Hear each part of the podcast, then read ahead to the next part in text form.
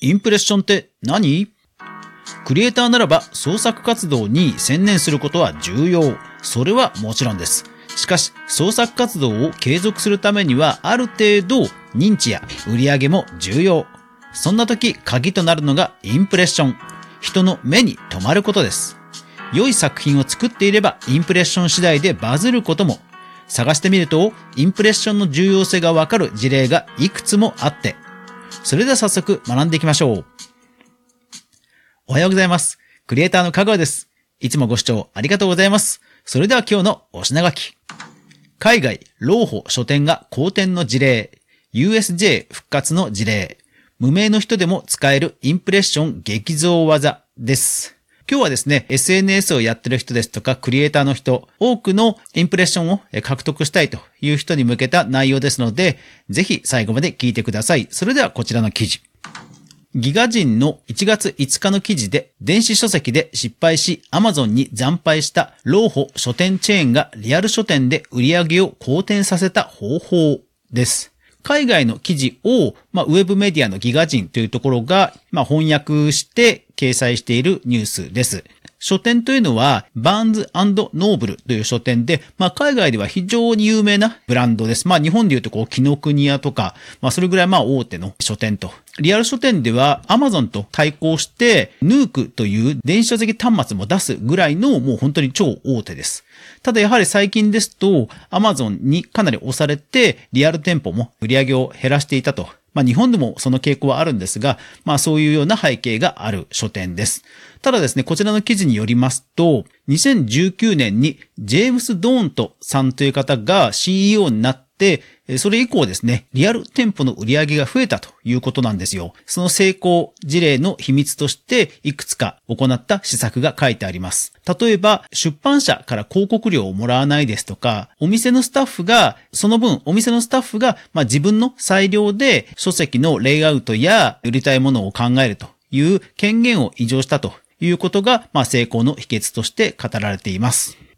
ただこれ、こう聞くとですね、ああ、すごいな、やっぱり現場の価値力を活かすこと大事なんだな、と思うかもしれませんが、一方でですね、これ、こういう変化をそもそも見てくれる人がいたから、まあそれが伝わったとも言えるわけですね。バーンズノーブルというのは、まあとにかく有名ブランドですから誰しもが知っているお店であると。いろんなところに、まあ立地もあって人も入りやすいと。ですから多くの人にそもそも目に触れる機会があったので、そういう変化も見てもらえて、そして反応を見て売上ゾーンにつながったということも、やっぱり忘れちゃいけないと思うんですね。ですから、ブランド力があって、インプレッション力があると、やはりですね、施策の反応も出やすいということの一つかなと思います。そして、日本の例ですと、こちら。USJ 大人1人につき子供1人無料。関西在住者対象。こちらですね、2011年の朝日新聞の記事です。はい、皆さん覚えてますでしょうか ?USJ がですね、今でこそ流星を誇っていますが、まあ当時はですね、本当に人が入らなかった時期もありまして、有名なマーケターの森岡さんという方が入られて改革をしたところ、V 字回復をしたという成功事例が、まあ各所でね、語られてると思うんですよ。ただですね、実はその背景に、こういうですね、こう、インプレッションを獲得するために、とにかくお金を使わないで 工夫したということも、実は背景としてあるということをお伝えしたいと思います。どういうことかというと、森岡さんの戦略の最終ゴールはハリーポッターだったんですね、当時。ただそれ300億円のお金がかかると。じゃあそれまでなんとか持ちこたえなくちゃいけない。だけども、えー、集客をしなくちゃいけないっていう時に、いかにお金をかけずにインプレッションを獲得するかと。どんないい施策をしても人の目に触れなければいけませんので、どうしたらいいかということを考えた時に、例えば当時の橋本知事と話をして、大人一人につき子供無料という施策をしたところ、まあ、やはりそれはね、橋本知事のブランド力やメディアが取り上げるブランド力なども相まって、まあそれはもう拡散されますよね。それからあとは、世界一ギネスに乗るクリスマスツリーを作ったということも書籍に書かれています。これもですね、えっと、一つのエリアを何十億かけて作るのよりははるかに安くできる施策なわけですよ。でも、ギネスで世界一となると、メディアも多く取り上げてくれると。まあもちろんこれ私が世界一のツリーを作ってもダメなんですよ。USJ っていうブランド力があるところがさらに世界一をやるから取り上げてくれるわけなので、前提としてはブランド力があることが前提なんですが、それでもコストパフォーマンスで言うと、こう言ってしまうとなんですが、ツリーを作るだけでメディアが取り上げてくれるわけですよ。でもそれをうまく利用したわけですよね。で、そうすることで、とにかく300億貯まるまで人を集めて忍んで、そして、まあ、ハリーポッターにつなげて復活を強化のものにしたということなんですね。ですから、まあ、USJ というブランドがあるところでも、そのインプレッションをいかに安く獲得するかというのは、とにかく工夫しないといけないわけですが、まあそういう工夫をすると、やっぱり成長軌道に乗れるんだなということを改めて感じさせてくれます。さあ、こう聞きますと、インプレッションが大事なのは分かったけども、いや、無名の俺らには、そういう技は使えないだろうというふうに思う方もいらっしゃるかもしれません。えー、そんな方にこんな事例をご紹介します。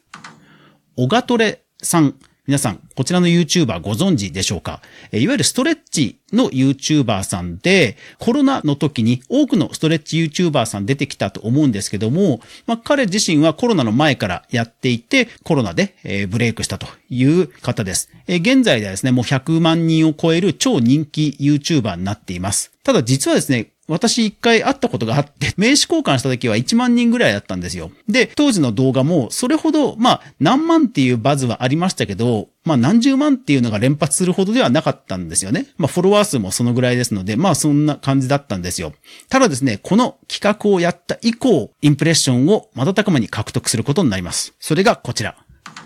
美声が出せるストレッチ、プロボイストレーナーをストレッチしてみた。です。当時からまあ、有名 YouTuber として訓練していた白下さんという、まあ、ボイストレーナーの方がいらっしゃるんですけども、その方とコラボしてですね、瞬く間に認知を広めていったという事例があります。当時としてはおそらくフォロワー数ものすごく差があったので、通常でしたらなかなか受け入れてもらえないコラボだと思うんですけども、まあそれをですね、攻略したというところが本当にすごいなと。企画なんですが、実はですね、コラボ企画、ストレッチ100人切りという企画の、まあ、第1弾という形で、えー、白下さんを攻略して、まあ、フォロワー数に圧倒的な差があるんですけども、多くのフォロワーさんを持つ白下さんに登場できたことで、まあ、それ以降何人かの方のコラボ動画が出てくることになります。ただ100人は確か言ってないんですよね。確かね、10人未満、あの、フェードアウトはしてるんですけど、でもまあ、いいんですよ、それは。そういう細かいことはいいんですね。基本的にコラボというのは、お互いのフォロワー数がある程度近いですとか、お互いのフォロワーさんのこう属性が似ているですとか、やっぱり両方にメリットがないとなかなか受けてもらえないものなんですけども、それでもですね、まあ攻略したガッツはすごいなというふうに思うんですよね。で、もちろん白スさんにもおそらくメリットがあったからだと思うんですけども、それをそう思わせるプレゼン力があったんだろうなということは想像に固くありません。ですので、私が強調したいのは、インプレッションを獲得する努力をするにしても、コントロール可能なものを努力しましょうということです。インプレッションを増やすときに、例えばアルゴリズムを攻略してランキングの上位を目指すですとか、何かすごい作品を作って、これ、誰か有名 YouTuber さんが取り上げてくれないかなとか、バズを期待するというのって、不確定要素が多すぎますよね。もちろんプロや企業であればお金を出して広告を買って自分でコントロールできるインプレッションを獲得するんですけども、まあそうじゃない場合はどうやってコントロールできるインプレッションを獲得するかって言ったらもうやっぱりコラボ。ですから基本的にはコラボというのはある程度フォロワー数が近い人が やることが多いんですけども、ただ、オガトレさんのように、まあそれが全てではないんですよね。ですので、もちろん断られることはあるとは思うんですけど、でもそれは断られるだけの話なので、どんどんアタックするべきだと思うんですよね。逆に言うと、そういうことで自分で納得のでできる意識的に増やせる。えー、例えばイラストレーターさんの二次創作も、まあ、ある意味コラボと言えるかもしれませんよね。有名作品の威光効果。心理学でハロー効果と言いますけども、威光効果とコラボして、まずはね、注目してもらって、そしてまあ名前を覚えてもらってフォローしてもらって、で、徐々にオリジナルの作品にもファンになってもらうという意味では、二次創作も近いかもしれません。いずれにせよ、コラボのように、自分自身で何かコントロールできるインプレッション増の工夫をしてみてはいかがでしょうかそうしますと、ストレスも限りなく少ないでしょうし、やりがいもきっと出てくるはずです。ですので、オガトレさんのように100人切りペケペケ企画というのもいいかもしれませんね。ぜひ皆さんもこんなインプレッション像の工夫があったよというのがあれば教えてください。クリエイターエコノミーニュースでは、かぐわが毎日クリエイターエコノミーに関するニュースをブックマークしていく中で、心揺さぶられたものをお届けしています。毎日の収録配信、無料の週に1回のニュースレター、2つの媒体で情報を発信しています。ぜひお好みのものをフォローしていただきますと励みになりますので、どうぞよろしくお願いいたします。週末ですね。皆さん素敵な週末をお過ごしください。それでは、いってらっしゃい。